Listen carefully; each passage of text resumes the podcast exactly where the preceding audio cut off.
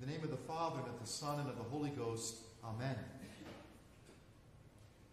Fidelity or flamboyancy? Fidelity or flamboyancy, that is the question. Since always, we children of Adam and Eve, we tend to prefer the flamboyant. Everything that is big, loud, and fast. And the Old Testament tells us about the rebellion of the Israelites at Mount Sinai. At first, God had awed them from the mountain with thunder and lightning. But then, God had grown mysteriously quiet, still, and slow to respond. And for days and days, the fidelity of Israel is tested. They wait and they wait day after day, but there is no sign of Moses' return down from the mountaintop. Finally, the Israelites decide to take things into their own hands. So they craft a God to their liking, a God they can see, this molten calf, a God to which they can have immediate access. And then they set themselves to such loud revelry the poor Joshua up on the mountain with Moses, Joshua mistakes for battle down below. So Joshua to Moses, he says, There is noise of war in the camp. But no, it's not war. It's of worldly of worldly worship. Flamboyancy has triumphed over fidelity. We children of Adam and Eve are no different than the Israelites when our fidelity is put to the test. Oftentimes, we require that God be as we want him to be big and loud and efficient, big and obvious, so that we can see God and not have to walk by faith. We want God to be loud so that we can hear him and not be taxed by silence. We want God to be efficient because we do not want to submit ourselves to waiting. And so we prefer flamboyancy over fidelity. We leave off our prayers and worship, which seem too ordinary and ineffective by our human estimation, while we get swept up along with today's culture of noise, spectacles, and instant gratification. However, our Lord is telling us today that the kingdom of God is like the mustard seed, that smallest of all seeds. This parable hits us right where we live. Our flamboyancy is flabbergasted by God's fidelity. The mustard seed parable requires us to detach from the big, the loud, and the efficient, and to accustom ourselves to the hidden, the silence, and the slow ways of God. First of all, his kingdom has a silent, hidden growth. It is like that mustard seed scattered on the land that sprouts and grows of its own accord, and the sower knows not how. The growth is unheard and unseen, beyond our reach and control. That growth requires faith and trust that God is indeed at work. This kingdom grows at its own pace, not the sower's. It calls for patience. We cannot command it, we do not set its schedule. Indeed, our schedule must yield to its pace. Our flamboyancy fades before God's fidelity. This kingdom, which is silent and hidden, begins small, like the smallest of seeds, which, when sown, springs up and becomes the largest of plants and puts forth large branches, so that the birds of the air can dwell in its shade. We, being ourselves, we would prefer to begin with something more perfectly certain, something big, something clearly powerful. But here, we must trust in the fruitfulness of what appears entirely insufficient to our all too human eyes.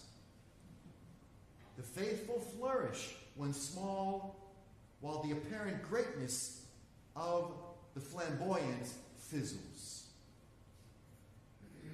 The next lesson of this parable foils our flamboyancy by reminding us of how God works with His grace in our souls. We would like for grace to have immediate results, to be obvious. But no, grace is planted within us like a seed, small, silent, slow growing, because God calls us to trust and to wait. Yes, the Lord works miracles for some, an immediate healing, perhaps, or a sudden lightning conversion. But God does the extraordinary only as reminders of what His grace accomplishes for all in its ordinary, slow, and hidden manner. For God, fidelity is far above flamboyancy. And that's why this parable also captures the spirit of the Catholic liturgy. Ultimately, the Mass is not big, it's not loud, it's not time efficient.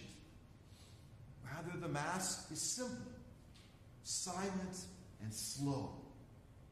Of course, we rightly adorn the Mass with triumphant hymns, incense, bells, and vestments, yes.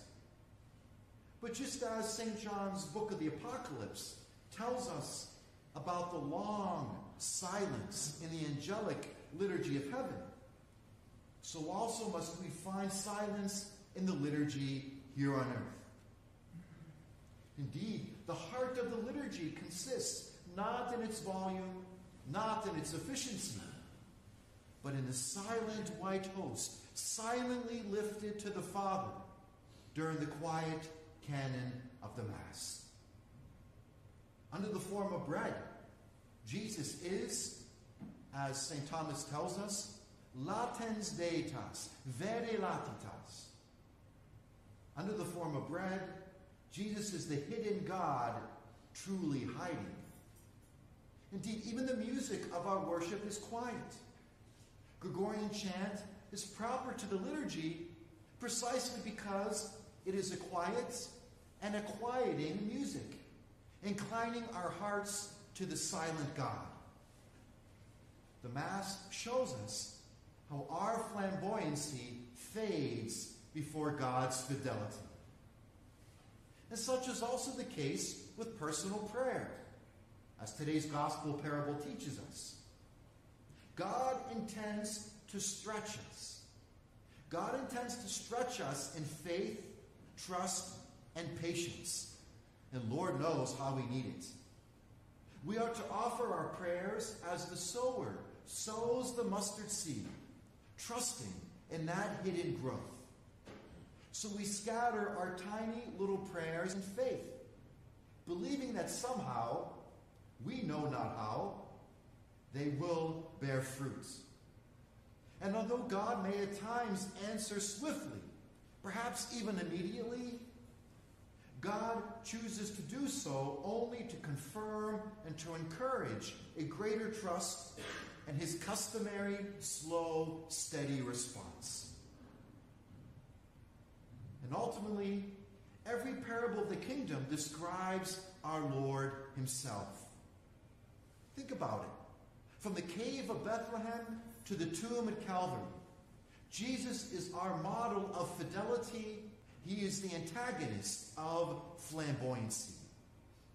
Christ is the small, silent, and still one who do not have to prove himself to anyone. Christ would not stoop to manifest his divinity according to the world's standards. And thus, for this very reason, the world, in its pride, condemned Christ to die in the obscurity in which he had always lived.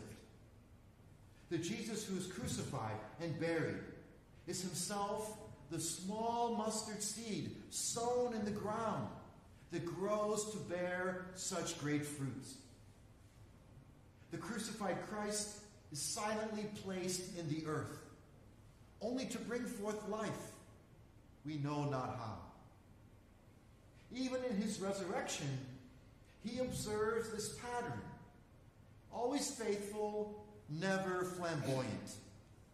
The risen Lord appears to his disciples again and again without fanfare.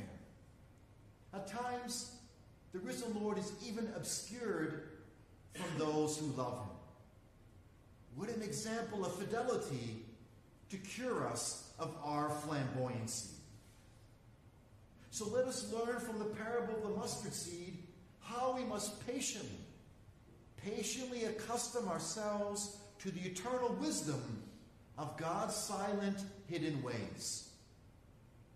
On these cold, gray days of November, let us renew our resolve to be always faithful, never flamboyant. Always faithful in our prayers, especially in the morning. Always faithful to the duties of our daily routine at the service of others. Always faithful in good deeds of charity and courtesy for one another. Always faithful to bear our sufferings without complaint as we pray for those people whose sufferings are more painful than our own. Let's not be fooled by flamboyancy because sanctity means fidelity. Fidelity day in and day out. Fidelity when no one is looking. Fidelity when the others have given up. May the holy infant Jesus, who is also our risen Lord, may he help us to be always faithful, never flamboyant. Then the mustard seed of grace, planted in our souls at baptism, will slowly but surely grow during our life here on earth. And that seed will flourish with great fruits in the kingdom of heaven forever. Amen.